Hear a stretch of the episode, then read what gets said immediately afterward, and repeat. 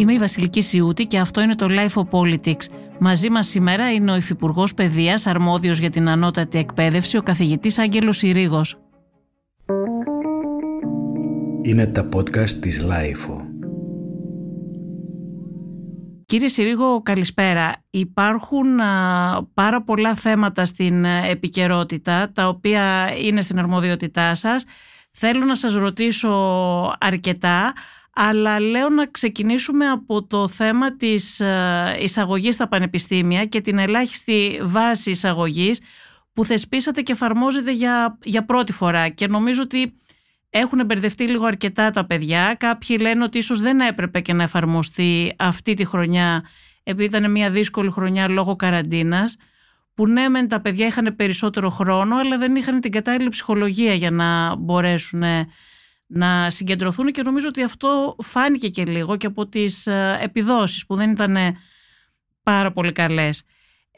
Έχετε εικόνα για το πώς οι υποψήφοι θα μείνουν εκτός, ενώ λιγότεροι από πέρσι, γιατί υπάρχουν κάποιοι αριθμοί που βγαίνουν στη δημοσιότητα. Ο ΣΥΡΙΖΑ νομίζω ότι σας έκανε κριτική και έλεγε ότι εδώ και καιρό ότι υπολόγιζε ότι 25 με 30 χιλιάδες θα μείνουν εκτός. Είδαμε κάποιες εκτιμήσεις και αυτές τις μέρες που είναι διαφορετικές. Δεν ξέρω, εσείς έχετε κάποια εικόνα? Λοιπόν, να αλλάξω λίγο τον τρόπο της ερωτήσεως, αν μου επιτρέπετε. Στην Ελλάδα ασχολούμαστε διαρκώς με το πόσοι είναι οι εισακταίοι στα πανεπιστήμια και πόσοι είναι τελικώς εισαχθέντες. Κανένας δεν ρωτάει πόσοι είναι εκείνοι που αποφυτούν. Το λέω αυτό διότι έχουμε μια σειρά από τμήματα πανεπιστημιακά, τα οποία έχουν πολύ χαμηλή βάση εισαγωγής και έχουν εξαιρετικά χαμηλό αριθμό αποφύτων. Όταν μιλάμε δηλαδή για 6% ή για 5% ή για 3%, γιατί έχουμε τέτοια τμήματα, αντιλαμβανόμαστε ότι τίθενται πολλά θέματα. Το πρώτο θέμα, για ποιο λόγο έχουμε ένα τμήμα με τόσο χαμηλό αριθμό αποφύτων. Το δεύτερο είναι για ποιο λόγο τα παιδιά πρέπει να τους δίνουμε φρούδες ελπίδες ότι μπορούν να παρακολουθήσουν πανεπιστημιακό τμήμα την ώρα που αντικειμενικά, ως όποιον να το πεις, όταν κάποιος έχει βάση εισαγωγής το 1 ή το 0,6 όπως είδαμε, δεν μπορεί να έχει τη δυνατότητα να μπορέσει να παρακολουθήσει σε πανεπιστημιακό επίπεδο τις σπουδές του. Τώρα, ως προς τους αριθμούς που με ρωτάτε, θα έλεγα να μιλήσω το Σεπτέμβριο που θα βγουν τα τελικά αποτελέσματα. Το λέω αυτό διότι η ελάχιστη βάση εισαγωγής είναι κάτι δυναμικό. Δεν σχετίζεται με το αν ήταν δύσκολη ή εύκολη χρονιά για τους φοιτητές, για τους υποψήφιους φοιτητές. Αντικειμενικά ήταν μια δύσκολη χρονιά. Αλλά σχετίζεται με τον μέσο όρο της αποδόσεώς τους στα διαγωνίσματα.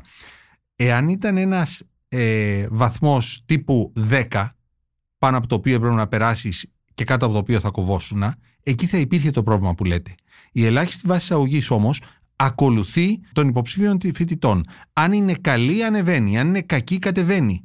Επομένως, δεν τους επηρεάζει καθόλου η ελάχιστη βάση εισαγωγής σε σχέση με τη χρονιά. Ούτε και τα θέματα. Γιατί το μεγάλο πρόβλημα είναι τα θέματα συνήθως. Βάζεις εύκολα θέματα, οπότε ανεβαίνει η ελάχιστη βάση εισαγωγής. Οι δύσκολα θέματα πέφτει η ελάχιστη βάση εισαγωγής. Ενώ πρώτα, αν ήταν ένας σκέτος βαθμός 10, άμα έβαζες δύσκολα θέματα, θα μείνει πολλοί κόσμος απ' έξω. Ναι, και τώρα όμως θα μείνουν θέσεις κενές, γιατί σε κάποιες περιπτώσεις η ελάχιστη βάση εισαγωγής θα είναι πιο ψηλή από τις βάσεις που θα βγαίνανε με βάση τη βαθμολογία. Πράγματι. Αλλά είναι παιδιά τα οποία κατά τεκμήριο δεν μπορούν να αποφοιτήσουν από το πανεπιστήμιο. Σε συντριπτικά ποσοστά. Νομίζω ότι όχι απόλυτα, όπως το έχουμε δει. Γιατί να σας πω ένα παράδειγμα που μου έρχεται στο μυαλό. Είδα τις εκτιμήσεις για τους αγρονόμους στη Σχολή Τοπογράφων του Πολυτεχνείου, του Μετσόβιου, η οποία είναι 14,3, κάπου εκεί. Είναι η ελάχιστη βάση εισαγωγής. Έχω την εντύπωση ότι οι βάσεις, οι περσινές, ήταν πιο χαμηλά. Οπότε αν ένα παιδί φέτος πιάνει την βάση την περσινή και κάπου εκεί θα κινούνταν και φέτος οι βάσεις, με βάση την ελάχιστη βάση εισαγωγής, επειδή το Πολυτεχνείο έβαλε τον υψηλότερο συντελεστή, δεν θα μπορέσει αυτό το παιδί να μπει. Και νομίζω ότι για ελάχιστα μόρια, 500, δεν νομίζω ότι παίζει τόσο πολύ μεγάλο ρόλο στο ποιος θα αποφοιτήσει για 500 μόρια διαφορά. Τώρα θα μου πείτε, εκεί κρίνεται πολλές φορές το ποιος μπαίνει, ποιος δεν μπαίνει, κρίνεται πολλές φορές και στα 20 μόρια. Και στο ένα μόριο. Ναι. Να πω το εξής. Εάν ακολουθούσαμε τις προτάσεις των πανεπιστημίων, τα πανεπιστήμια καταθέτουν τις προτάσεις που λένε πόσους υποψηφίους θέλουν, πόσους φοιτητές θέλουν. Και βάσει των περσινών τους προτάσεων θέλανε 48.000 φοιτητές. Υπήρχε τέτοια πρόταση. Αυτή είναι η πρόταση των πανεπιστημίων. 48.000 φοιτητές. Είναι κάτι το οποίο εδώ πέρα έχουμε το εξής οξύμορο. Τα πανεπιστήμια διαμαρτύρονται για την ελάχιστη βάση εισαγωγής. Την ίδια ώρα βάζουν πολλές φορές το μέγιστο συντελεστή στην ελάχιστη βάση εισαγωγής. Και αν κάναμε δεκτές τις προτάσεις τους ως Υπουργείου Παιδείας, όχι μόνο φέτος, όλες τις προηγούμενες χρονιές, θα είχαμε ένα 40% περίπου λιγότερους φοιτητές από αυτούς οι οποίοι μπαίνουν. Εντάξει, τον μεγαλύτερο συντελεστή το έβαλαν τα πανεπιστήμια, το έβαλαν οι ιατρικές, οι νομικές, το Πολυτεχνείο. Είναι αδιάφορο για αυτές, ούτως ή άλλως. Το μαθηματικό και το φυσικό το βάλανε σχολές δύσκολες και οι λεγόμενες περιζήτητες. Έτσι, είτε οι δύσκολες είτε οι περιζήτητες. Δεν το βάλαν όλες οι σχολές, δεν βάλαν οι υπόλοιπες υψηλός συντελεστή. Είναι κάποιες σχολές, κάποια τμήματα, δεν θέλω να αναφερθώ ονομαστικά. Είναι κάποια τμήματα μου έκανε εντύπωση ότι επέλεξαν να βάλουν τον μεγαλύτερο συντελεστή της ελάχιστης βάσης εισαγωγής. Να σας ρωτήσω όμως κάτι. Είπατε στην αρχή ότι η σημασία δεν έχει να μπαίνουν, η σημασία έχει να βγαίνουν. Ωραία, εσείς πήρατε μία απόφαση, νομοθετήσατε. Είχατε μελετήσει, ερευνήσει πριν για ποιο λόγο δεν αποφοιτούν όλοι οι φοιτητές στην Ελλάδα? Μάλιστα. Γιατί έχω την εντύπωση ότι δεν το κάνατε, γι' αυτό σας ρωτάω. Όχι, γίνονται διαρκώς μελέτες και είναι... Όλα αυτά είναι πολυπαραγωγικά, δεν υπάρχει μόνο μία απάντηση. Αυτή είναι και δική μου η εκτίμηση από το ρεπορτάζ, ότι είναι πολυπαραγωγικά. Δεν είναι ότι είναι οι τεμπέληδες. Γιατί υπάρχει, ξέρετε, μία αίσθηση ότι είναι οι τεμπέληδες Έλληνες φοιτητές ή οι αδιάφοροι. Δεν είναι έτσι πάντα. Υπάρχουν και άλλα. Μπορεί να είναι οικογενειακοί λόγοι, μπορεί να είναι κοινωνικοί λόγοι. Δεν αφορούν πάντα τους φοιτητές, κατά τη γνώμη μου. Κατά τη γνώμη μου, από αυτό που προκύπτει από το ρεπορτάζ που έχω κάνει, βέβαια το λέω. Όχι. Ναι, είναι πολλοί λόγοι. Αλλά υπάρχει και κάτι το οποίο ισχύει για όλα τα τμήματα που έχουν πολύ χαμηλή βάση εισαγωγής. Δηλαδή έχουν βάση εισαγωγής 1, 2, 3. Κατά τεκμήριο αυτά τα τμήματα έχουν και πολύ μικρό αριθμό αποφύτων. Πρέπει να αντιληφθούμε ότι το πανεπιστήμιο είναι μια άλλη βαθμίδα εκπαιδεύσεως. Δεν είναι τετάρτη ηλικίου. Άμα το αντιμετωπίζουμε ως τετάρτη ηλικίου, θα μεταφέρουμε το σύστημα που επικρατεί στα σχολεία, στο οποίο υπάρχει μία ανοχή σε έναν μέτριο μαθητή να συνεχίσει στην επόμενη χρονιά, να πάει στην επόμενη βαθμίδα. Εκείνο που περισσότερο με ενοχλεί είναι το εξής. Ξέρετε πόσα παιδιά αποπροσανατολίζονται θεωρώντας ότι μπορούν να σπουδάσουν στο πανεπιστήμιο για να διαπιστώσουν την πορεία ότι δεν σπουδάζουνε? Τα τμήματα αυτά που σας ανέφερα. Ναι, αλλά έχετε και την τεχνολογική εκπαίδευση μέσα, κύριε Συρίγο, πλέον. Δηλαδή και από την προηγούμενη κυβέρνηση που είχε κάνει πανεπιστήμια και τα πρώην ΤΕΙ. Δηλαδή, τώρα μιλώντας για πανεπιστήμια, μιλάμε και για τεχνολογική εκπαίδευση και για τα πρώην ΤΕΙ, έτσι. Βεβαίως. Είναι και τα πρώην ΤΕΙ μέσα. Παρ' όλα αυτά, υπάρχει απίστευτος αποπροσανατολισμός των παιδιών. Δηλαδή, βλέπετε, πρώτη χρονιά εγγεγραμμένοι φοιτητές μπαίνουν στο τμήμα 200, εγγράφονται 160. Δεύτερη χρονιά 80. Τρίτη χρονιά 50. Γιατί πάβει να υπάρχει πλέον ενδιαφέρον ή αντιλαμβάνονται ότι δεν έχουν τη δυνατότητα να το παρακολουθήσουν. Υπάρχουν και τμήματα αντικειμενικά δύσκολα. Το τμήμα φυσικό, τα τμήματα φυσικής είναι δύσκολα. Οι φυσικομαθηματικές σχολές γενικά και εδώ θέλω να σας ρωτήσω. Πληροφορικής. Είναι δύσκολες σχολές αντικειμενικά. Υπάρχει ένας μεγάλος αριθμός φοιτητών που είτε τα παρατάνε, είτε οριστικά είτε τα παρατάνε πρόσκαιρα. Είναι γεγονός αυτά τα πράγματα. Να σας ρωτήσω κάτι. Είχα πέσει σε μια συζήτηση σε ένα φόρουμ μαθηματικών πρόσφατα, τυχαία κιόλας, και παρακολούθησα τη συζήτηση. Εκεί κάποιοι μαθηματικοί και καθηγητές πανεπιστημίου λέγανε, και το λέγαν όλοι αυτό το πράγμα, ότι στο πρώτο έτος το μαθηματικό, και έχω ακούσει αντίστοιχες συζητήσεις και για το φυσικό, αυτοί συζητούσαν για το μαθηματικό συγκεκριμένα. Μπαίνουν οι φοιτητές, οι πρωτοετής, και ξαφνικά οι ύλοι. Λέγανε ότι τα τελευταία 30 χρόνια κόβεται συνέχεια ύλη από το Λύκειο και στο πανεπιστήμιο τους αντιμετωπίζουν σαν αυτή η ύλη να μην έχει κοπεί ποτέ. Οπότε ξεκινάνε να διδάσκουν σαν να έχουν διδαχθεί οι φοιτητές όλα τα προηγούμενα χρόνια μία ύλη την οποία δεν έχουν διδαχθεί, με αποτέλεσμα να δυσκολεύονται πάρα πολύ οι πρωτοετής να παρακολουθήσουν. Και θέλω να σας πω ότι, για παράδειγμα, στις φυσικομαθηματικές σχολές, το έχω ακούσει από πάρα πολλούς αυτό το πράγμα, ότι εκεί υπάρχουν αντικειμενικοί λόγοι. Δεν είναι θέμα. Ο μέσος όρος νομίζω ότι είναι 7 χρόνια.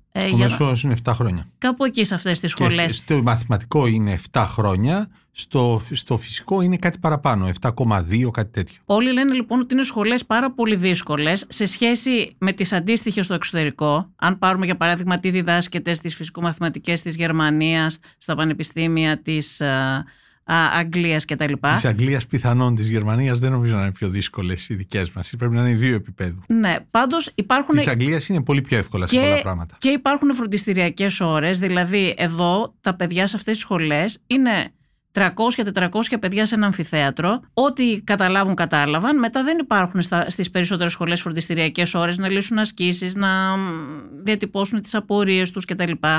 Πράγμα που υπάρχει στα πανεπιστήμια του εξωτερικού. Και η ύλη στα πρώτα χρόνια είναι πολύ πιο ομαλή η μετάβαση από τη δευτεροβάθμια στην τριτοβάθμια εκπαίδευση. Άρα εκεί θέλω να πω. Δεν είναι θέμα ο τεμπέλης φοιτητής, ο φοιτητής που δεν ενδιαφέρεται. Εδώ σε αυτές τις σχολές που είπατε και εσείς υπάρχει ένα αντικειμενικό πρόβλημα που θα πρέπει να το δείτε, ειδικά από τη στιγμή που θεσπίζεται το ΙΣ2. Θα είναι σαν τιμωρία για αυτούς τους φοιτητές αν δεν δείτε να λύσετε και το πρόβλημα. Είναι σαν να τους τιμωρείτε. Λοιπόν, καταρχάς συμφωνώ απολύτως μαζί σας ότι υπάρχουν σχολές στις οποίες η φοιτηση είναι εύκολη και άλλες στις οποίες η φοιτηση είναι αντικειμενικά δύσκολη. Φυσικομαθηματικές και πληροφορική είναι χαρακτηριστικές τέτοιες σχολές. Ας πάρουν το παράδειγμα της ιατρικής. Μια δύσκολη σχολή αντικειμενικά. Μέσος όρος αποφοιτήσεως, 6 χρόνια είναι η ιατρική σχολή. Μέσος όρος αποφοιτήσεως από την ιατρική σχολή, τα 6 χρόνια. Γιατί? Διότι οι φοιτητές που είναι μέσα, εντάξει, είναι και πολύ υψηλού επίπεδο από πλευράς ακαδημαϊκών προσόντων, γνωρίζουν ότι το να τελειώσεις την ιατρική είναι απλώς το πρώτο βήμα στην πορεία για να γίνεις γιατρός. Οπότε έχουν μπει στη λογική ότι τρέχουνε. Σας δώσω ένα δεύτερο στοιχείο και μετά θα προσπαθήσω να απαντήσω στην ερώτηση. Παλαιότερα είχαμε στα μεταπτυχιακά προγράμματα, δίναμε τη δυνατότητα στους φοιτητές να καταθέτουν τις εργασίες τους σε ένα χρονικό διάστημα αρκετά μεγάλο μετά την αποφοίτησή τους. Μπορεί να φτάνει και τα 3 χρόνια άμα ζητούσε σχετική άδεια.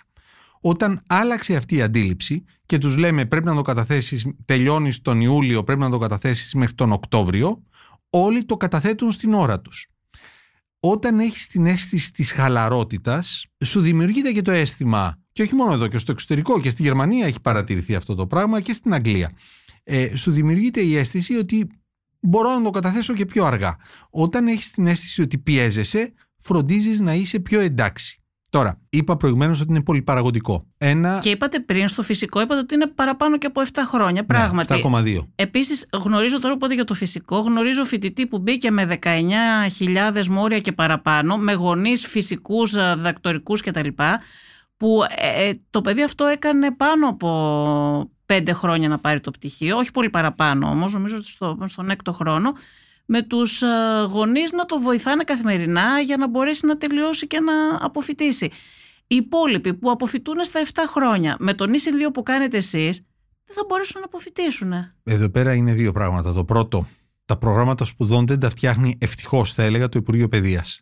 Τα φτιάχνουν τα ίδια τα τμήματα. Οπότε τα ίδια τα τμήματα ξέρουν τι είναι αυτό το οποίο ζητούν από τους φοιτητές τους. Υπάρχουν απειρχαιωμένα προγράμματα σπουδών. Σίγουρα υπάρχουν. Είναι βέβαιο ότι υπάρχουν. Ναι. Θα ενδιαφερθούν, όμως εσείς νομοθετήσατε τον ΙΣ2. Ναι, τον ΙΣ2 είναι ένα επιπλέον κίνητρο προς όλους να μπορέσουν να μπουν σε μια λογική ότι τελειώνουμε. Ναι, αν οι σχολές δεν ενδιαφερθούν να φτιάξουν τα προγράμματα, να βοηθήσουν τους φοιτητές, ποιος δεν πληρώνει. Γι' αυτό το λόγο υπάρχει και η αξιολόγηση, η οποία είναι διπλή. Ξέρετε, αυτό που ζητάμε από την πρωτοβάθμια και δευτεροβάθμια εκπαίδευση, η αξιολόγηση των εκπαιδευτικών στα πανεπιστήμια υπάρχει ήδη. Και είναι κρίσιμο να αξιολογεί ο φοιτητής τον καθηγητή του. Διότι εκεί βλέπεις πραγματικά τι αντίδραση υπάρχει. Υπάρχει αυτή τη στιγμή δυνατότητα να αξιολογεί ο φοιτητής τον καθηγητή. Βεβαίως. Εδώ και 5 χρόνια. Απλώς εκείνο το οποίο κοιτάζουμε να κάνουμε είναι να το κάνουμε πιο συγκροτημένα, ούτως ώστε ο καθηγητής να μην, άμα το κάνεις με το χέρι την αξιολόγηση, να μην μπορεί να αφαιρέσει τις αξιολογήσεις. Πού γίνεται αυτό και πώς γίνεται? Σε όλα τα πανεπιστήμια. Σε όλα τα πανεπιστήμια καθήματα, στο τέλος κάθε μαθήματος, ναι, όταν τελειώνει, οι φοιτητές αξιολογούν τον καθηγητή τους. Το κρίσιμο σημείο είναι αυτό να γίνεται με ηλεκτρονικό τρόπο και να μπορεί εύκολα η αξιολόγηση να χρησιμοποιείται. Εγώ αυτό το ακούω πρώτη φορά από εσάς, δεν το γνώριζα ότι υπάρχει τέτοια διαδικασία. Υπάρχει από το 2012-2013. Δηλαδή πώς μπαίνεις σε κάποιο στο site, ας πούμε, του σχολείου. Να πάρω την κακή περίπτωση, την καλή περίπτωση. Όποια θέλετε. Στην κακή περίπτωση, στο τέλος του μαθήματος του εξαμήνου, ο καθηγητής μπαίνει και τους δίνει κάτι φωτοτυπημένες σελίδες όπου σχολιάζουν καλώς και εξηγούν ποιο ήταν η φύση του μαθήματος κτλ. Στην καλή περίπτωση μπορεί ο φοιτητής να μπει με τους κωδικούς του μέσα στο σύστημα, να ζητήσει να αξιολογήσει το συγκεκριμένο μάθημα και να αξιολογήσει τον καθηγητή του ως προς την παράδοση, ως προς τις σημειώσεις που έχει δώσει, ως προς την πληρότητα του μαθήματος, ως προς το αντικείμενο του μαθήματος σε σχέση με αυτό το οποίο υποτίθεται ότι επρόκειτο να διδαχθεί κτλ. Και μετά αυτά τα βλέπει ποιος? Τα βλέπει, σε πρώτη φάση τα βλέπει το ίδιο το τμήμα και το ίδιο από το πανεπιστήμιο. Εδώ πάσχουμε και αυτό προσπαθούμε να βελτιώσουμε. Αλλά είναι σημαντικό ότι υπάρχει το πρώτο της αξιολογήσεως, και σε δεύτερη φάση το βλέπει η Εθνική Αρχή για την Ανώτατη Εκπαίδευση. Αυτή δημιουργήθηκε πριν από 1 χρόνο στη θέση της ΑΔΙΠ. ΑΔΙΠ ήταν η Αρχή Διασφάλισης της Ποιότητας, τώρα είναι η Εθνική Αρχή για την Ανώτατη Εκπαίδευση, ΕΘΑΕ, η οποία ελέγχει και την ποιότητα, δηλαδή αξιολογεί και την ποιότητα των μαθημάτων. Είναι μάλιστα βασικός όρος για να μπορέσει να πιστοποιηθεί ένα τμήμα ότι είναι πανεπιστημιακού επίπεδου, ότι δίνει τη δυνατότητα στους φοιτητές του να αξιολογούν τους καθηγητές. Αυτά, να σας πω κάτι, αυτά δεν αλλάζουν μια μέρα στην άλλη. Θέλουν χρόνο. Κυρίως πρέπει να αντιληφθούμε. Μπήκα στο Πανεπιστήμιο το 1983. Τότε το 1983 υπήρχε μια μεγάλη σύγκρουση αν εμείς θα εφαρμόσουμε τα εξάμηνα ή αν θα συνεχίσουμε το παλιό σύστημα των ετών. Στο παλιό σύστημα των ετών, αν δεν παίρναγε συγκεκριμένο αριθμό μαθημάτων, δεν μπορούσες να πας την επόμενη χρονιά. Περάσαμε στο σύστημα των εξαμήνων το 83-84, το οποίο σήμαινε ότι μπορείς να παίρνεις μαθήματα από όπου θέλεις μέσα στα 4 ή 5 χρόνια του ακαδημαϊκού πτυχίου, ακαδημαϊκών μαθημάτων, και να δίνεις, μπορούσες να δώσεις ένα εξάμηνο ένα μάθημα ή 3 μαθήματα ή 6 μαθήματα. Ξέρω περιπτώσεις οι οποίες θα μπορούσαν να θεωρήσουν ότι τελείωσαν σοβαρές σχολές μέσα σε 2 χρόνια, διότι δίνανε από 18 μαθήματα σε κάθε εξάμηνο. Υπάρχει αυτή η δυνατότητα τώρα? Υπήρχε παλιότερα. Τώρα υπάρχει. Άρχισαν σιγά σιγά τα πράγματα να στενεύουνε. Παραδείγματι, πλέον κάποια αρκετά πανεπιστημιακά τμήματα σου λένε ότι για να πας στο μάθημα 2 πρέπει να κάνεις το μάθημα 1. Για να κάνεις, παραδείγματι, διεθνές δίκαιο 2 ή αστικό δίκαιο 2, πρέπει πρώτα να κάνεις γενικές αρχές αστικού δικαίου. Είναι προαπαιτούμενο δηλαδή το ένα μάθημα για το άλλο. Αυτό όμως είναι μια εξελικτική διαδικασία. Εξακολουθούμε να διαφέρουμε από τις περισσότερες χώρες της Ευρώπης σε αυτό το θέμα, δηλαδή η χαλαρότητα στην αντιμετώπιση του πανεπιστημίου. Το θέμα όμως είναι σε κάθε περίπτωση, νομίζω, ότι όλες αυτές οι αλλαγές να είναι υπέρ των φοιτητών, έτσι δεν είναι? Αυτό υπέρ δεν είναι που έχει σημασία. Υπέρ των φοιτητών ή υπέρ του επίπεδου της παρεχόμενης παιδείας? Όλα μαζί. Όχι. Θα σας εξηγήσω τι εννοώ. Γιατί η αναβάθμιση του επίπεδου της παιδείας λειτουργεί υπέρ των φοιτητών εν τέλει, έτσι δεν είναι? Ναι. Αλλά μερικές φορές πρέπει να αντιλαμβανόμαστε ότι εμείς οι ίδιοι παρεκτρέπουμε τους νέους ανθρώπους από εκεί που πρέπει να πάνε. Όταν, παραδείγματι, τους βάζουμε σε τμήματα με βαθμολογία 1 ή 2 ή κάτω από το 1. Είναι γνωστές οι περιπτώσεις. Είναι πολύ λίγες όμως αυτές τις περιπτώσεις που αναφέρετε, και αναφέρεστε σε περιπτώσεις πανεπιστημίων στην επαρχία. Αυτό που είχαν να γίνει τμήματα. Τώρα, όταν γίνονται τμήματα πανεπιστημίων, ξέρω εγώ, στην, να μην πω πόλη, τέλος πάντων, που δεν έχουν στη Λαμία, στην Κοζάνη και τα λοιπά σχολές, εκεί αυτές οι σχολές έχουν χαμηλές βάσεις. Επιτρέψτε να μην αναφέρω πόλεις ή συγκεκριμένα παραδείγματα. Υπάρχουν όμως συγκεκριμένα παραδείγματα με πολύ χαμηλές βάσεις εισαγωγής. Πάρα πολύ. Είχα δει, για παράδειγμα, ότι φτιάχτηκαν 2-3 σχολές μαθηματικών, που είναι μια σχολή που δεν έχει μεγάλη ζήτηση και από τους μαθητές. Φτιάχτηκαν άλλα 2-3 τμήματα σε κάποιες επαρχιακές πόλεις τα τελευταία χρόνια. Ήταν φυσικό, αναμενόμενο, αυτές οι σχολές να έχουν πολύ χαμηλή βάση. Ναι. Δεν φταίνε οι φοιτητές αυτό το πράγμα, ότι οι βάσεις είναι πολύ χαμηλές. Όταν φτιάχνεις 3 σχολές παραπάνω από, σε αντικείμενα που δεν έχουν ζήτηση. Ακριβώς. Πρέπει λοιπόν να κάτσουμε να δούμε, πρώτον, γιατί δεν έχουν ζήτηση. Δεύτερον, γιατί έχουν τόσο μικρό αριθμό αποφύτων.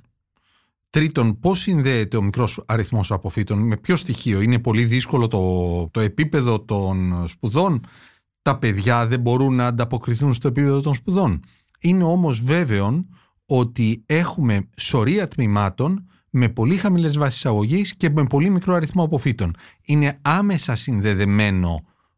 συνδεδεμένος ο χαμηλός βαθμός εισαγωγής με τον μικρό αριθμό αποφύτων. Είναι πανεπιστήμιο. Εγώ σας ανέφερα πριν πάντως και ένα παράδειγμα στο φυσικό που σας είπα, που γνωρίζω αυτό που σας είπα, φοιτητής ο οποίος μπήκε με περισσότερο από 19.000 μόρια στη σχολή. Και παρόλα αυτά και εκείνος, όπως σχεδόν όλοι, δυσκολεύτηκε να τελειώσει. Τα 4 χρόνια δεν κατάφερε να τελειώσει. Τελείωσε όμως στα 5 ναι. ή στα 6. Ναι. Εδώ λέμε ότι δεν τελειώνουν ποτέ. Ο αριθμός που σας είπα από φοιτητή της τάξης του 3 ή του 4% δεν είναι στο έτος. Είναι συνολικά. Δηλαδή κάθε χρόνο αποφυτούν από αυτό το τμήμα συνολικά, μπαίνουν 160 και αποφυτούν 5 ή 6. Έχουμε σωρία τέτοιων τμήματων. Και πρέπει να αντιληφθούμε ότι αποπροσανατολίζουμε αυτά τα παιδιά.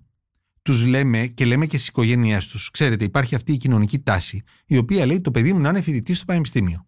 Αποπροσανατολίζουμε λοιπόν τις οικογένειες και τα παιδιά αυτά νομίζουν ότι είναι φοιτητές, καμώνονται τους φοιτητές. Οι γονείς είναι ευτυχισμένοι που το παιδί τους είναι φοιτητής, για να διαπιστώσει στα 3 ή στα 4 χρόνια ότι δεν τραβάει και πρέπει να κάνει κάτι άλλο. Ή να σας πω και το ακόμη χειρότερο.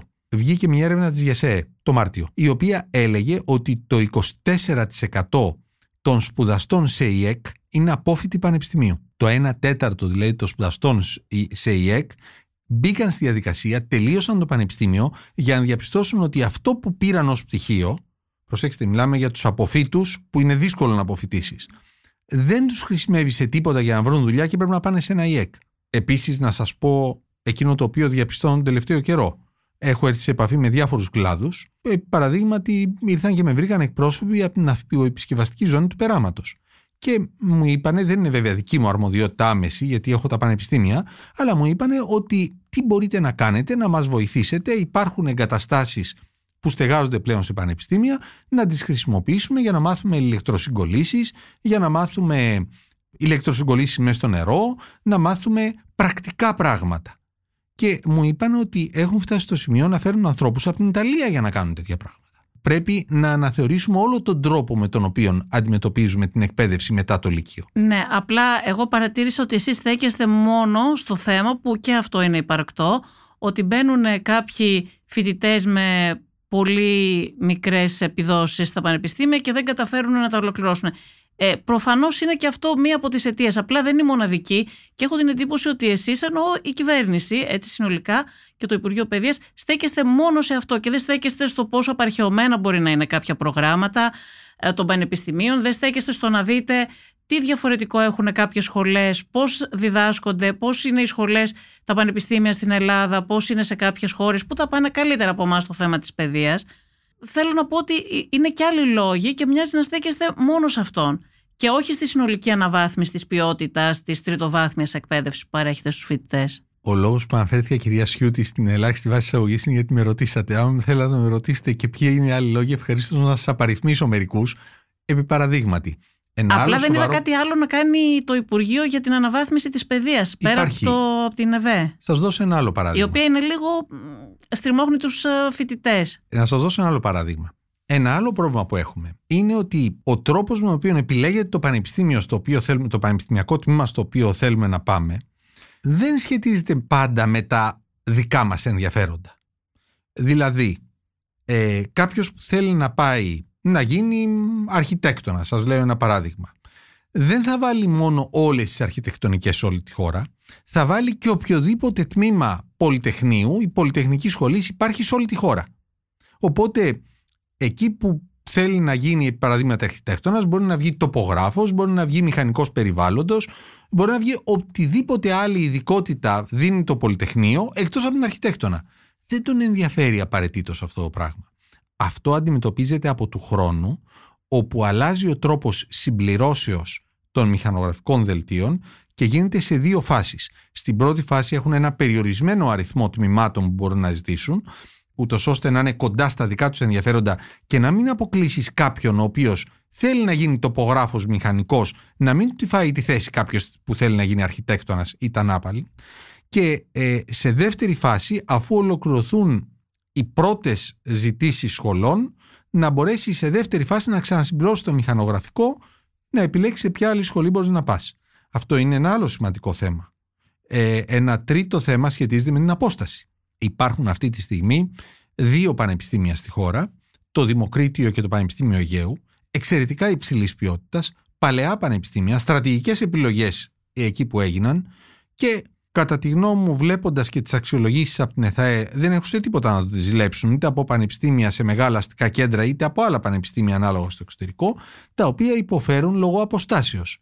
Κοιτάζουμε να δούμε λοιπόν πώς μπορούμε να ενθαρρύνουμε από πλευράς φοιτητικής μέριμνας τους φοιτητές να πάνε να παρακολουθήσουν σε αυτά τα πανεπιστήμια. Όπου εκεί είναι σαφές ότι η απόσταση είναι ο κύριος λόγος που εμποδίζει. Και όχι μόνο, να σας πω ένα παράδειγμα. Υπάρχουν πάρα πολλοί φοιτητές, υποψήφοι, οι οποίοι είναι από φτωχότερα στρώματα οικονομικά.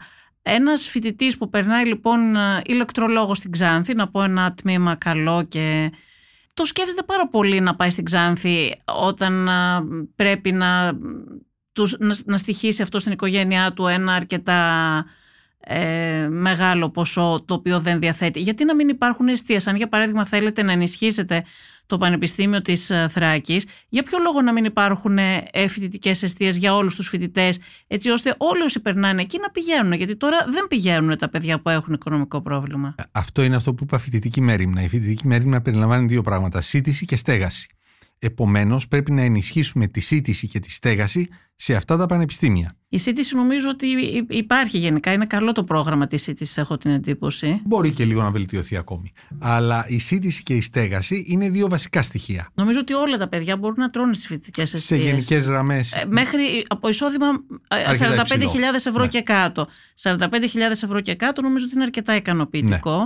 Και νομίζω ότι είναι σε καλή κατάσταση. Ναι. Κοιτάζουμε λοιπόν σύντηση και στέγαση. Η στέγαση σχετίζεται με φοιτητικές εστίες. Η στέγαση είναι το πρόβλημα κυρίως. Δεν μπορούν να δημιουργηθούν από μια μέρα στην άλλη. Ήδη στο Πανεπιστήμιο Δυτικής Μακεδονίας, που είναι το τρίτο πανεπιστήμιο που θέλουμε να ενισχύσουμε, μας ενδιαφέρουν πολύ αυτά τα τρία πανεπιστήμια: Θράκη, Αιγαίο και Δυτική Μακεδονία.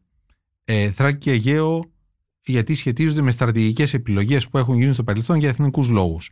Δυτικής Μακεδονίας σχετίζεται με την απολιγνητοποίηση της περιοχής και το στίχημα που έχουμε για την επόμενη μέρα, όπου το πανεπιστήμιο πρέπει να είναι πυλώνας αναπτύξεως της Δυτικής Μακεδονίας.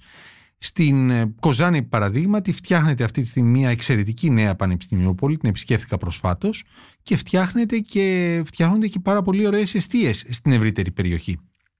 Η Θράκη έχει εξαιρετικές εστίες. Στην Ορεστιάδα, προσφάτως επισκέφθηκα το κτίριο του εστιατορίου και τις εστίες που υπάρχουν εκεί, από τις καλύτερες που υπάρχουν στην Ελλάδα. Δηλαδή αυτή τη στιγμή κάποιος που περνάει στην Ξάνθη, στην Κομοτηνή, έχει λυμένο το πρόβλημα της στέγασης? Όχι, δεν το έχει λυμένο. Αυτό σχετίζεται λοιπόν με εστίες οι οποίες θέλουν έναν χ χρόνο για να γίνουν. Εκείνο το οποίο καλούμαστε εμείς το αμέσως επόμενο χρονικό διάστημα και μέχρι το Σεπτέμβριο είναι να βρούμε τρόπο να ενισχύσουμε τη στέγαση πριν ακόμη δημιουργηθούν οι εστίες. Οι εστίες θέλουν 2, 3, 4 χρόνια. Γιατί δεν έχουν γίνει αυτά, κύριε Συρίγο? Είναι τόσο ακριβό να φτιαχτούν εστίες? Δηλαδή δεν νομίζω τόσο μεγάλα και τα ποσά. Είναι μεγάλα τα ποσά. Και επίσης μην ξεχνάμε ότι η χώρα βγαίνει από μία φάση στην οποία για 10 χρόνια εκλιπαρούσαμε τη δόση μας για να μπορέσουμε να αντέξουμε ως οικονομία. Δεν έχει γίνει καμία επένδυση σε αυτό το τομέα. Και αποδείχθηκε τα προηγούμενα χρόνια ότι είχαν γίνει και πάρα πολλές σπατάλες σε οργανισμούς, σε διάφορα πράγματα που δεν χρειάζονταν. Και είχαμε αφήσει όμως τα πανεπιστήμια, για παράδειγμα, χωρίς εστίες. Οι εστίες φοβούμαι ότι είναι μια πονεμένη ιστορία που σχετίζεται με πολλά πράγματα. Ένα είναι η εστία. Το δεύτερο είναι ποιος διαχειρίζεται την εστία. Το λέω αυτό διότι έχουμε ακόμη και τώρα περιπτώσεις στις οποίες υπάρχουν υπενοικιάσεις μέσα στην εστία. Επιτρέπεται αυτό? Απαγορεύεται. Αλλά πρέπει να υπάρχει αυστηρός έλεγχος. Πρέπει να αντιληφθούμε επίσης ότι... Δηλαδή πώς γίνεται να υπάρχει υπενοικίαση στην... Το παίρνω εγώ στο όνομά μου, δεν πηγαίνω εγώ και το υπενοικιάζω σε κάποιον άλλον. Ατύπως, χωρίς να φαίνεται αυτό το πράγμα. Τα τελευταία χρόνια, ειδικά με το ΙΝΕΔΙΒΙΜ, το οποίο έχει αναλάβει τις εστίες, η κατάσταση έχει βελτιωθεί. Αλλά εξακολουθούν να υπάρχουν προβλήματα. Με τη σύντηση υπάρχουν και εκεί επίσης προβλήματα. Το θέμα είναι πόσο στοιχίζει η μερίδα ένα άτομο και αν αυτό ανταποκρίνεται στην πραγματικότητα. Είναι πολλά πράγματα τα οποία πρέπει να δούμε στο αμέσως επόμενο χρονικό διάστημα. Δεν θέλω να βγω και να κατηγορήσω όλες τις προηγούμενες κυβερνήσεις για το τι κάναμε τις εστίες, αλλά το θέμα της στεγάσεως φοιτητών δεν έχει ευτυχήσει στην Ελλάδα. Χαρακτηριστικό παράδειγμα, παλαιές εστίες που έχουν χτιστεί εδώ και πολλά χρόνια του Πανεπιστημίου Αθηνών. Είναι εστίες οι οποίες χρειάζονται ριζική ανακαίνιση. Πόσα άτομα μπορούν να φιλοξενηθούν σε εστίες, πόσοι φοιτητές στην Αθήνα, έχετε εικόνα? Δεν έχω Όχι. εικόνα. Και επίσης μην ξεχνάμε κάτι άλλο. Το Υπουργείο Παιδείας έχει την εποπτεία, τον άμεσο έλεγχο τον έχουν σε άλλες περιπτώσεις τα πανεπιστήμια, σε άλλες περιπτώσεις το ΙΝΕΔΙΒΙΜ, το οποίο έχει αποκτήσει πλέον μια αρκετά καλή τεχνογνωσία σε αυτό το θέμα. Νομίζω ότι το βασικό είναι να ξέρουμε πού μπορεί ο καθένας να εργαστεί. Τα θέματα των προγραμμάτων σπουδών μπορεί να είναι παλαιά, είναι θέμα των πανεπιστημίων. Το θέμα του ποιος δικαιούται στέγαση είναι θέμα δικό μας, του Υπουργείου Παιδείας. Το θέμα ποιος δικαιούται σύντηση είναι θέμα πάλι δικό μας, του Υπουργείου Παιδείας. Εκεί πρέπει να υπάρξει συνεργασία με τα πανεπιστήμια, πώς θα δώσουμε σε μεγαλύτερο αριθμό φοιτητών, ιδίως στην επαρχία. Γιατί αυτό που είπατε για τη στέγαση είναι ο κύριος αποτρεπτικός παράγων. Να πάει ένας. Ειδικά στη Θράκη, για παράδειγμα, που είναι πιο μακριά. Έτσι είναι στα σύνορα. Νομίζω πιο δύσκολο είναι το Αιγαίο που πρέπει να πάρουν καράβι. Ναι, και το Αιγαίο που είναι πρέπει να πάρουν καράβι. Ναι, και τα δύο, εντάξει, αλλά και η Θράκη λειτουργεί αποτρεπτικά. Ενώ υπάρχουν πάρα πολύ καλές σχολές εκεί. Εξαιρετικές. Έτσι, πράγματι. Πάρα πολλοί κόσμος δεν πηγαίνει, πάρα πολλοί φοιτητές δεν πηγαίνουν για τον λόγο αυτό. Δηλαδή και καταλήγουν να πηγαίνουν μόνο οι φοιτητές που έχουν μια οικονομική άνεση οικογένειές τους. Και αυτό είναι κάτι που θα έπρεπε νομίζω να το δείτε. Πιστεύω πολύ σύντομα και πριν το Σεπτέμβριο θα έχουμε ανακοινώσει επί του θέματος φοιτητικής μέριμνας, ειδικά για τα συγκεκριμένα πανεπιστήμια και γενικότερα να δούμε το θέμα της φοιτητικής μέριμνας. Είδαμε φέτος στα μαθηματικά και όχι μόνο και στην ιστορία νομίζω υπήρχε αυτό, μια αποτυχία της τάξης του 50% και παραπάνω να γράψουν οι υποψήφοι πάνω από τη βάση. Και δεν είναι η πρώτη φορά που συμβαίνει αυτό το πράγμα. Στα μαθηματικά συμβαίνει τα τελευταία αρκετά χρόνια, αλλά νομίζω φέτος το είδαμε και στην ιστορία πολύ χαμηλούς βαθμούς. Αυτό δεν είναι ενδεικτικό μιας αποτυχημένης εκπαιδευτικής πολιτικής, στα μαθηματικά τουλάχιστον. Δηλαδή, σε κάποιες χώρες, αν συνέβαινε αυτό, θα υπήρχαν παραιτήσεις ενδεχομένως την επόμενη μέρα. Γιατί είναι προφανές ότι χρειάζεται επανασχεδιασμός, δηλαδή εδώ κάτι δεν γίνεται καλά. Ή τα μαθηματικά που διδάσκονται στα σχολεία διδάσκονται με λάθος τρόπο, ή τα θέματα που μπαίνουν στις πανελλήνιες δεν ανταποκρίνονται σε αυτά που έχουν διδαχθεί οι μαθητές, ή ένα συνδυασμός και των δύο. Να σας πω κάτι. Σας έχει απασχολήσει καθόλου αυτό το πράγμα? Γιατί πώς εξηγείται αλλιώς? Θα σας πω κάτι που με σοκάρισε πριν απαντήσω στην ερώτησή σας. Η κόρη μου ετοιμάζεται, του χρόνου δίνει πανελλαδικές εξετάσεις. Έδωσα πανελλαδικές εξετάσεις πριν από 38 χρόνια. Θυμάμαι αυτό το έρημο βιβλίο της ιστορίας το οποίο αναφέρεται, το οποίο χιλιουπογραμμισμένο και διαλυμένο από το πολύ διάβασμα, είχα μάθει ακόμη και το «και» για να περάσω στις εξετάσεις. Με φρίκι είδα την κόρη μου να διαβάζει μετά από 38 χρόνια με τον ίδιο απαράδεκτο τρόπο της αποστηθήσεως. Χαίρομαι που έχει κατατεθεί αυτές τις ημέρες, αρχίζει η συζήτηση αύριο, ένα νομοσχέδιο του Υπουργείου Παιδείας για τη δευτεροβάθμια εκπαίδευση, η οποία προσπαθεί να αντιμετωπίσει αυτό το θέμα της αποστηθήσεως. Η αποστήθηση οφείλεται στην ύπαρξη ενός και μοναδικού εγχειριδίου. Όταν έχω ένα μοναδικό βιβλίο, θα το μάθω απ' έξω. Άμα έχω 5 βιβλία να μάθω για την ναυμαχία του Ναβαρίνου, θα μάθω για την ναυμαχία του Ναβαρίνου. Δεν θα μάθω το κόμμα που μπορεί να λείπει από τη σελίδα. Αυτό περνάει τώρα με νόμο. Να πω βέβαια κάτι. Αυτό συνέβαινε αρκετά χρόνια και πριν από μένα. Ο πατέρας μου, όταν έδωσε εξετάσεις δεκαετία του 50 για να περάσει στο πανεπιστήμιο, πάλι είχαν μερικές εκθέσεις που τις είχαν αποστηθήσει ολόκληρες και ψάχναν για να τις πούνε. Είναι και το γνωστό ανέκδοτο με τον ελέφαντα και το σκουλίκι, όπου έχει διαβάσει ο μαθητής για το σκουλίκι και του βάζουν για τον ελέφαντα. Και λέει: ο ελέφαντας έχει μια προβοσκίδα που μοιάζει με σκουλίκι, το οποίο σκουλίκι, και αρχίζει να λέει τι έχει μάθει απ' έξω. Αυτό είναι γνωστό. Νομίζω ότι το νομοσχέδιο τώρα που κατατίθεται και φεύγει από το μοναδικό εγχειρίδιο θα μας οδηγήσει στο να φύγουμε από αυτή την τρομακτική αποστήθηση. Ένας τομέας στον οποίο πάσχουμε είναι αυτός που αποδεικνύεται. Υπάρχουν περιοδικά αυτά τα τεστ PISA, όπως λέγονται, ο διαγωνισμός PISA, ο οποίος γίνεται σε όλες τις χώρες του ΑΣΕ και στις οποίες οι θέσεις μας παραδοσιακά είναι στο κάτω μέρος. και ζητάνε πολλές φορές απλά πράγματα, δηλαδή κατανόηση κειμένου, ορισμένες μαθηματικές πράξεις. Ένα από τα πράγματα που κάνει το νέο σύστημα είναι να κάνουμε εσωτερικούς διαγωνισμούς PISA. Δηλαδή μην περιμένουμε το διαγωνισμό PISA για να διαπιστώσουμε σε ποιο σημείο βρισκόμαστε.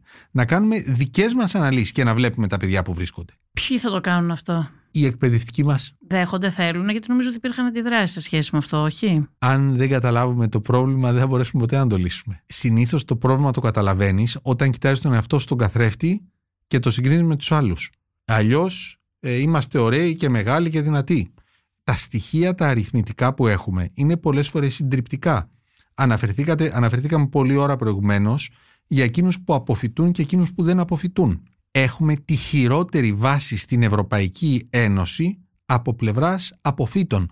Το 40% των εισακταίων στα πανεπιστήμια δεν αποφυτά ποτέ.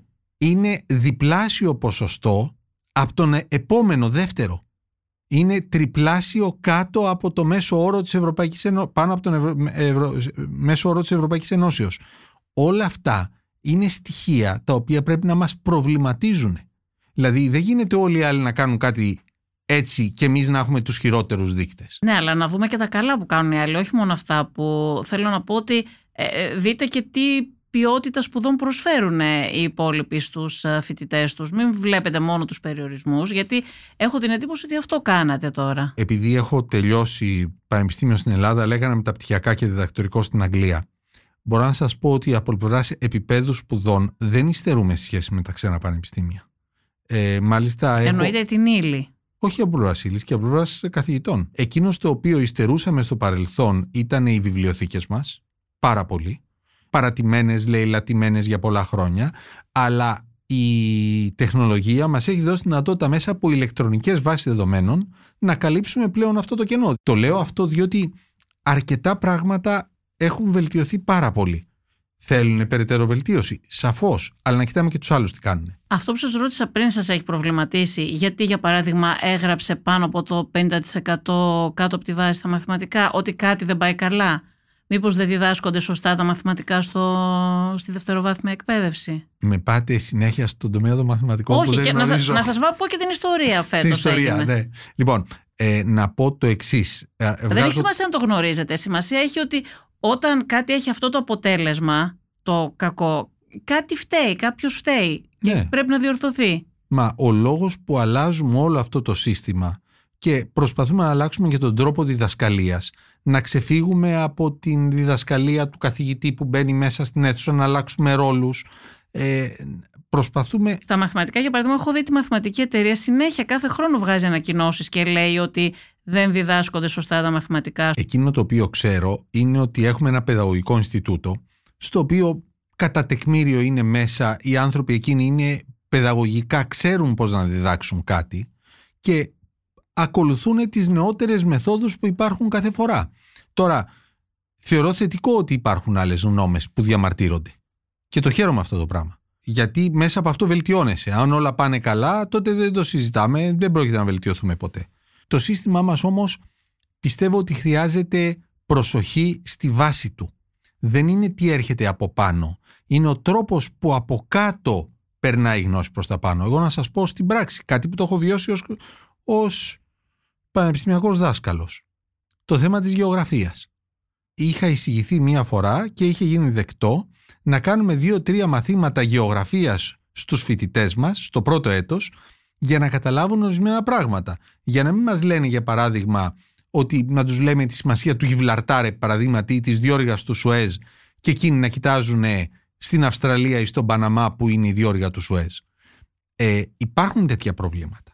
Νομίζω ότι το νομοσχέδιο αυτό το οποίο κατατίθεται τώρα, χωρίς να έχω την ψευδαίσθηση ότι είναι το μαγικό ραβδί που θα λύσει τα προβλήματα, αλλάζει τον τρόπο με τον οποίο προσεγγίζουμε την εκπαίδευση πρώτου πανεπιστημίου, σε πρωτοβάθμια και δευτεροβάθμια εκπαίδευση. Για να γίνει αυτό, βέβαια, θα πρέπει κάποιος να σκύψει πάνω και στα βιβλία, να δει πώς είναι, και στα προγράμματα εκπαίδευσης. Κάποιος πρέπει να δει τι διδάσκονται τα παιδιά, να δει ποιο είναι το πρόγραμμα, να δει ποιες είναι οι δυσκολίες.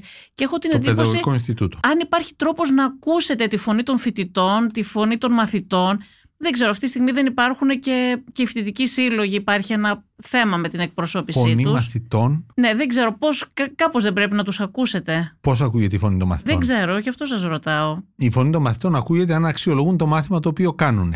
Εάν δεν κάνω λάθος ως τώρα, υπάρχει μια τρομερή αντίδραση στη σκέψη να αξιολογηθεί οποιοδήποτε μάθημα σε δημοτικό γυμνάσιο λύκειο. Από τους καθηγητές, από τους εκπαιδευτικούς. Όχι, να αξιολογηθούν οι καθηγητές από τους μαθητές τους. Ναι. Ναι. Οι καθηγητές θέλουν να αξιολογούν τους μαθητές. Οι μαθητές να αξιολογούν πώς γίνεται το μάθημα δεν το δέχονται. Αυτό είναι ένα σοβαρό πρόβλημα. Κάτι που έχει γίνει ήδη κατάκτηση στο πανεπιστήμιο, να μπορούν οι φοιτητές να αξιολογούν τους καθηγητές, αποτελεί ζητούμενο για την πρωτοβάθμια και δευτεροβάθμια εκπαίδευση. Και για τους φοιτητές τώρα δεν ξέρω πόσο γίνεται αυτό. Με βρήκατε, με πιάσετε να μην. Δεν έχω ρεπορτάζ πάνω στο θέμα, δεν το γνωρίζω. Θέλει οπότε δουλειά, δεν έχω δουλειά να σας πω, αλλά μου παρουσιάσετε μια εικόνα που δεν είμαι πολύ σίγουρη ότι είναι έτσι όπως τη λέτε πάντως, ότι αξιολογούνται. Επειδή είμαι στο πανεπιστήμιο, ισχύει. Απλώς. Στη δική σας σχολή, ίσως είναι σε όλες. Σε όλες είναι. Είναι απαραίτητος όρος για να μπορέσει να πιστοποιηθεί. Το ξέρουν οι φοιτητές. Το ξέρουν σε γενικές γραμμές οι φοιτητές. Το ζήτημα είναι να γίνει πιο οργανωμένα, πιο συστηματικά και τα αποτελέσματα, εκεί θεωρώ ότι είναι το σημαντικό των αξιολογήσεων, να έρχονται υπόψη του καθηγητή και να ελέγχεται για αυτό το πράγμα. Εάν δεν κάνει καλό μάθημα, να φαίνεται ότι δεν κάνει καλό μάθημα. Και να μετράει αυτό όταν πάει να γίνει κρίση του στην επόμενη βαθμίδα. Αυτό μας λείπει. Ναι, αυτό ήθελα να πω, ότι αυτό δεν νομίζω ότι γίνεται. Όχι, πάντως, δεν γίνεται. Το μας λείπει. Όπου υπάρχουν ελλείψεις, αυτές δεν φαίνονται, δεν επισημαίνονται και δεν διορθώνονται. Έτσι όπως είναι τώρα το σύστημα. Υπάρχει δυστυχώς μια κακή νοοτροπία πολλές φορές στις εξελίξεις συναδέλφων από βαθμίδα σε βαθμίδα. Δηλαδή, από την ώρα που κάποιος μπήκε μέσα στο πανεπιστήμιο, θεωρείται ότι θα προχωρήσει ασχέτως του τι συμβαίνει. Αν είναι πολύ καλός, πάρα πολύ καλός ή μέτριος. Εκτός αν είναι πολύ κακός, οπότε συνήθως φεύγει. Σε σχέση με το πώς θα ανοίξουν τα πανεπιστήμια τώρα το φθινόπωρο, έχετε αποφασίσει τελικά τι θα γίνει? Γιατί έχουμε ακούσει και διαφορετικά πράγματα λίγο από τους Πριτάνης, από την Υπουργό. Λοιπόν, πρώτα απ' όλα θα ανοίξουν, έτσι δεν είναι? Λοιπόν, τώρα έχουμε το Σεπτέμβριο, έχουμε την εξεταστική περίοδο, την επαναληπτική του χειμερινού και του ιαρινού εξαμήνου. Αυτή θα γίνει με τον ίδιο τρόπο που έγινε η εξέταση του Ιουνίου. Δηλαδή. Όχι, εξαρτάται από το κάθε τμήμα αν θα το κάνει διαζώσεις ή εξ αποστάσεως. Είναι στο κάθε τμήμα. Τον Οκτώβριο αρχίζει το χειμερινό εξάμηνο. Το χειμερινό εξάμηνο θα γίνει οπωσδήποτε διαζώσεις. Δεν το συζητάμε. Δεν είναι το πανεπιστήμιο παίρνω και διαβάζω ένα βιβλίο και πάω και το δίνω τις εξετάσεις. Θα κλείναμε τα πανεπιστήμια και θα στέλναμε στους φοιτητές στο σπίτι, πάρτε το βιβλίο παιδιά να το διαβάσετε και πηγαίνετε το Φεβρουάριο να δώσετε εξετάσεις. Μα δεν νομίζω το θέλουν και οι φοιτητές αυτό. Σκεφτείτε τα παιδιά που πέρασαν πέρσι που δεν έζησαν καθόλου φοιτητική ζωή, τραγικό. Δεν μπήκαν στο πανεπιστήμιο. Είναι τραγικό. Είναι τραγικό. Οι φετινοί, αυτοί που θα είναι δευτεροετής, δεν ξέρουν τους συμφοιτητές τους. Ναι. Μου φαίνεται αδιανόητο. Καλά, και οι τριτοετής έχουν προλάβει 2-3 μήνες μόνο. Όχι, μέχρι το Μάρτιο. Ναι. 7 μήνες. Ναι. Αν βάλετε και καταλήψεις που γινόντουσαν σε κάποια πανεπιστήμια. Και αν βάλετε και Χριστούγεννα και τα λοιπά. Ναι. Δεν είναι πάνω από 2-3 μήνες. Είναι γεγονός ότι τα 2 πρώτα χρόνια σε ένα πανεπιστήμιο, κατά τη γνώμη μου, είναι και τα ωραιότερα χρόνια ενός φοιτητή. Και αυτά τα παιδιά τα έχουν χάσει. Για αντικειμενικούς λόγους. Νομίζω ότι αυτή είναι η πιο χαμένη της πανδημίας. Ναι. Γιατί είναι χρόνια ανεπανάληπτα αυτά, ειδικά τα φοιτητικά. Ξέρετε, η φοιτητική ζωή, έτσι όπως θα κάνετε και όλες εσείς τώρα, θα διαρκεί 4 χρόνια. Λοιπόν, μέχρι 6. Αν χάσανε τα παιδιά τώρα 2 χρόνια, έχουν χάσει πολλά. Έχουν χάσει, είναι γεγονός. Από εκεί και πέρα. Τον Οκτώβριο, λοιπόν, θα γίνουν διαζώσεις. Σίγουρα μέσα στην αίθουσα θα είναι οι εμβολιασμένοι και όσοι έχουν πιστοποιητικό ότι έχουν ενοσήσει. Θα δούμε τι θα γίνει με τις άλλες περιπτώσεις, υπό ποιους όρους θα μπορούν να παρακολουθούν μαθήματα. Τα self-test πάντως ξέρετε ότι δεν δουλεύουν, έτσι, γιατί έλεγε ο κόσμος ότι τα έκανε και οι περισσότεροι δεν τα κάνανε τα self-test. Ναι, θα δούμε γι' αυτό το λόγο. Δεν προστατεύουν. Γι' αυτό το λόγο θα δούμε πώς θα λειτουργήσουν τα πανεπιστήμια από τον Οκτώβριο. Έκκληση προς όλους να εμβολιαστούν. Είναι καθήκον προς την πατρίδα, προς την οικονομία της χώρας, προς την ίδια την κοινωνία. Ναι, είναι και θέμα κοινωνικής αλληλεγγύης και ζήτημα αλληλεγγύης. Γιατί ξέρετε, δεν ξέρω ο πατριωτισμός πόσο. Πατριωτισμός πιάνει και την κοινωνική αλληλεγγύη. Μιλάει στους νέους. Νομίζω ότι το θέμα της αλληλεγγύης ίσως τους αφορά περισσότερο και το αντιλαμβάνονται περισσότερο. Άρα, θα υπάρξουν εμβολιαστικά κέντρα μέσα στα πανεπιστήμια, σε όλες τις πανεπιστήμιου πόλεις, για να διευκολύνουν φοιτητές να εμβολιαστούν. Αυτό είναι μια καλή ιδέα. Ναι, προχωράμε προς αυτή την κατεύθυνση. Όλα είναι ανοιχτά πάνω στο τραπέζι. Οι όροι με τους οποίους εκείνοι που δεν θα έχουν εμβολιαστεί, που ελπίζω να είναι ελάχιστοι, θα μπορέσουν να παρακολουθήσουν τα μαθήματα. Υπήρξε απόφαση Συνόδου των Βρυτάνεων πάντως, στην οποία τάσσονται αναφανδόν όλοι οι Σύνοδοι των Βρυτάνεων υπέρ του ανοίγματος του πανεπιστημίου διαζώσης. Έλεγχος πάντως δεν θα μπορέσει να γίνεται. Θα μπορεί να γίνεται έλεγχος. Όλα είναι πάνω στο τραπέζι και ο έλεγχος. Νομίζω, ξέρετε, ότι βρισκόμαστε ενώπιον, πιστεύω, ο Αύγουστος μήνας θα αλλάξει αρκετά πράγματα στην αντιμετώπιση του θέματος της πανδημίας και του εμβολίου. Έλεγχος πώς θα μπορούσε να γίνει? Οι ηλεκτρονικές εφαρμογές υπάρχουν.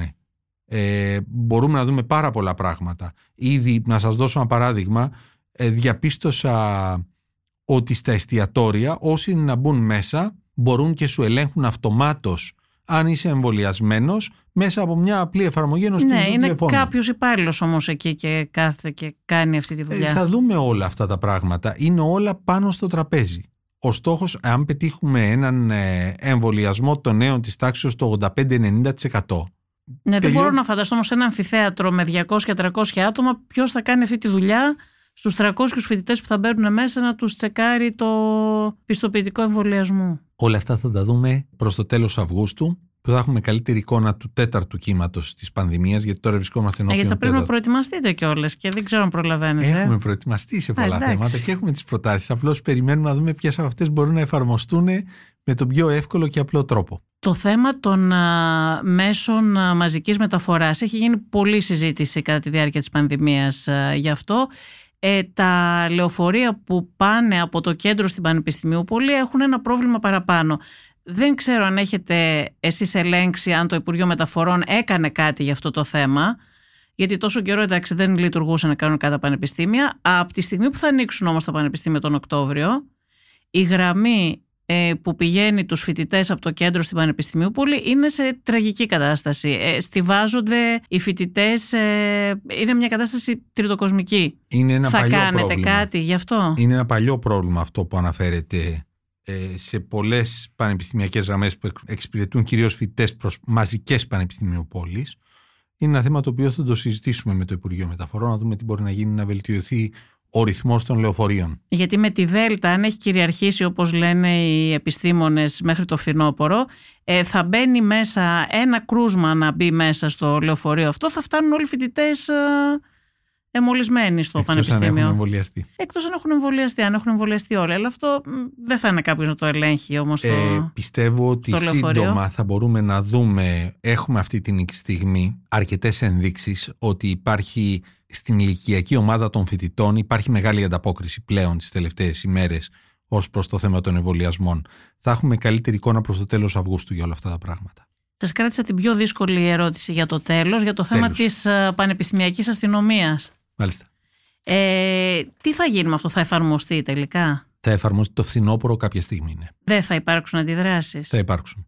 Και πρέπει να αποφασίσουμε τι θέλουμε στα πανεπιστήμια μας. Να ρωτήσω κάτι, γιατί αποφασίσατε πανεπιστημιακή αστυνομία και δεν αποφασίσατε ένα σύστημα σαν αυτό που έχουν άλλα πανεπιστήμια στην Ευρώπη, που θα συμφωνούσε μαζί σας, θα συνενούσε ενδεχομένως και η αξιωματική αντιπολίτευση? Άκουσα πριν από λίγους μήνες μια συζήτηση στον κύριο Τζανακόπουλο να υπερασπίζεται το σύστημα ασφαλείας της Οξφόρδης. Στην Οξφόρδη υπάρχουν κάμερες παντού και υπάρχει και ιδιωτική, ισχυρή όμως, φύλαξη, αστυνομία, φύλαξη. Έτσι. Και αστυνομία. Όχι αστυνομία, δεν υπάρχει αστυνομία. Όταν χρειάζεται μπαίνει μέσα. Όταν χρειάζεται μπαίνει μέσα, ναι. Αν συμφωνεί ο ΣΥΡΙΖΑ με ένα τέτοιο σύστημα σαν της Οξφόρδης, γιατί δεν εφαρμόζατε αυτό, να έχετε και την συνένεσή του? Σας θυμίζω ότι όταν τον Ιούλιο του 2019 ψηφίστηκε η δυνατότητα εισόδου της αστυνομίας στα πανεπιστημιακά ιδρύματα, όταν υπάρχουν αδικήματα, ο ΣΥΡΙΖΑ, ο οποίος τώρα λέει αυτό είναι καλό σύστημα, είχε ψηφίσει εναντίον, λέγοντας ότι αυτό είναι απαράδεκτο για λόγους αρχής. Μπορεί να άλλαξαν γνώμη τώρα. Μπορεί. Είναι ενδιαφέρον, δεν το έχω ακούσει να λένε ότι άλλαξαν γνώμη. Λένε γιατί δεν εφαρμόζεται το παρόν σύστημα. Δυστυχώς δεν έχουμε πανεπιστήμιο τύπου Οξφόρδης στην Ελλάδα. Έχουμε φαινόμενα τα οποία δεν υπάρχουν σε άλλα πανεπιστήμια. Έχουμε σε κάποια πανεπιστήμια, όχι σε όλα, σε κάποια πανεπιστήμια μαζικά, εκείνα που συγκεντρώνουν πολύ μεγάλο αριθμό φοιτητών, έχουμε ακραίες μειοψηφικές ομάδες, οι οποίες αισθάνονται ότι τα πανεπιστήμια είναι χώροι δικής τους ιδιοκτησίας, προσπαθούν να στρατολογήσουν νέα μέλη, πολλές φορές μετερχόμενα και βία μέσα, απειλές, προπυλακισμούς, όλα αυτά τα πράγματα είναι δυστυχώς στην ημερησία βάση. Αυτό, στην ημερησία διάταξη. Αυτό δεν υπάρχει σε άλλα πανεπιστήμια στο εξωτερικό. Έχω πάει στο εξωτερικό σε πολλά πανεπιστήμια, αυτό το φαινόμενο που υπάρχει στην Ελλάδα δεν το έχω ξαναδεί. Ένας λόγος παραπάνω για να προσπαθούσατε να πάρετε κάποια μέτρα που θα είχαν μεγαλύτερη συνένεση, δεν είναι? Ήταν τόσο δύσκολο δηλαδή αυτό να συνενέσετε όλοι σε αυτό το θέμα? Ναι. Γιατί είναι ένα ευαίσθητο θέμα. Όχι, είναι δύσκολο, διότι όταν πηγαίνεις με ιδεοληψίες και έχοντας χτίσει στο μυαλό σου κουτάκια, η αστυνομία είναι κάτι κακό, είναι μπάτσι γουρούνια, δολοφόνοι, είναι οι εχθροί του λαού κτλ. Οι αστυνομικοί στους οποίους προστρέχεις όταν έχεις πρόβλημα υγείας, πρόβλημα ασφαλείας, είναι οι άνθρωποι αυτοί οι οποίοι την άλλη μέρα το πρωί γίνονται οι μπάτσι γουρούνια δολοφόνοι, εκείνους στους οποίους πετάμε μολότοφ. Αυτά είναι πράγματα. Η αντιπολίτευση, η αξιωματική αντιπολίτευση σε πολύ μεγάλο βαθμό ζει σε μια πρώτη μεταπολιτευτική περίοδο. Η αστυνομία του σήμερα δεν έχει καμία σχέση με την αστυνομία μετά το τέλος της Χούντας. Αυτό όμως δεν μπορούν να το αντιληφθούν. Ως τώρα επικρατούσε άβατο της αστυνομίας, αυτό που λέμε άσυλο. Δεν ήταν άσυλο. Ήταν άβατο της αστυνομίας στα πανεπιστημιακά ιδρύματα. Χαρακτηριστικό παράδειγμα το ΟΠΑ, το Οικονομικό Πανεπιστήμιο, η ΑΣΟΕ. Στην ΑΣΟΕ γινόταν ο κακός χαμός μέχρι τον Ιούλιο του 19 με πράξεις παραβατικές, οι οποίες αφορούσαν σε πράγματα όπως λαθροδιακίνηση, διακίνηση ναρκωτικών, λαθρέα προϊόντα κτλ. Η αστυνομία ήταν αδιανόητο να το σταματήσει αυτό το πράγμα, γιατί ήταν πίσω από τη μάντρα του Οικονομικού Πανεπιστημίου. Όταν ξεκινάς λοιπόν με τέτοιες ιδεοληψίες ότι η αστυνομία είναι εκ προημίου κακή, δεν μπορείς να βρεις συνένεση. Περιμένω όμως συνένεση στο να αντιληφθούμε ότι υπάρχει πρόβλημα μέσα στο πανεπιστήμιο, με μειοψηφικές ομάδες οι οποίες ασκούν βία για να επιβάλλουν τις απόψεις τους. Απίστευτα μειοψηφικές ομάδες. Ξέρετε, το σύστημα μπορεί να στο τεινάξει στον αέρα και μια ομάδα 100 ατόμων που θα πετάξουν μολότοφ. Δεν έχουν καμία σχέση με τους άλλους, αλλά μπορούν να σου διαλύσουν το σύστημα. Το θέμα είναι εσύ ενωμένος να αντιμετωπίσεις τη βία και την τρομοκρατία αυτών των ομάδων. Σας ευχαριστούμε πολύ, κύριε Συρίγο. Εγώ, κυρία Σιούτη. Ακούσατε το LIFO Politics και τη Βασιλική Σιούτη. Μαζί μας σήμερα στο στούντιο της LIFO ήταν ο Υφυπουργός Παιδείας Άγγελος Συρίγος. Αν θέλετε να ακούσετε τη σειρά podcast LIFO Politics της LIFO, μπορείτε να μας ακολουθήσετε στο Spotify, στο Apple Podcast και στο Google Podcast. Είναι τα podcast της LIFO.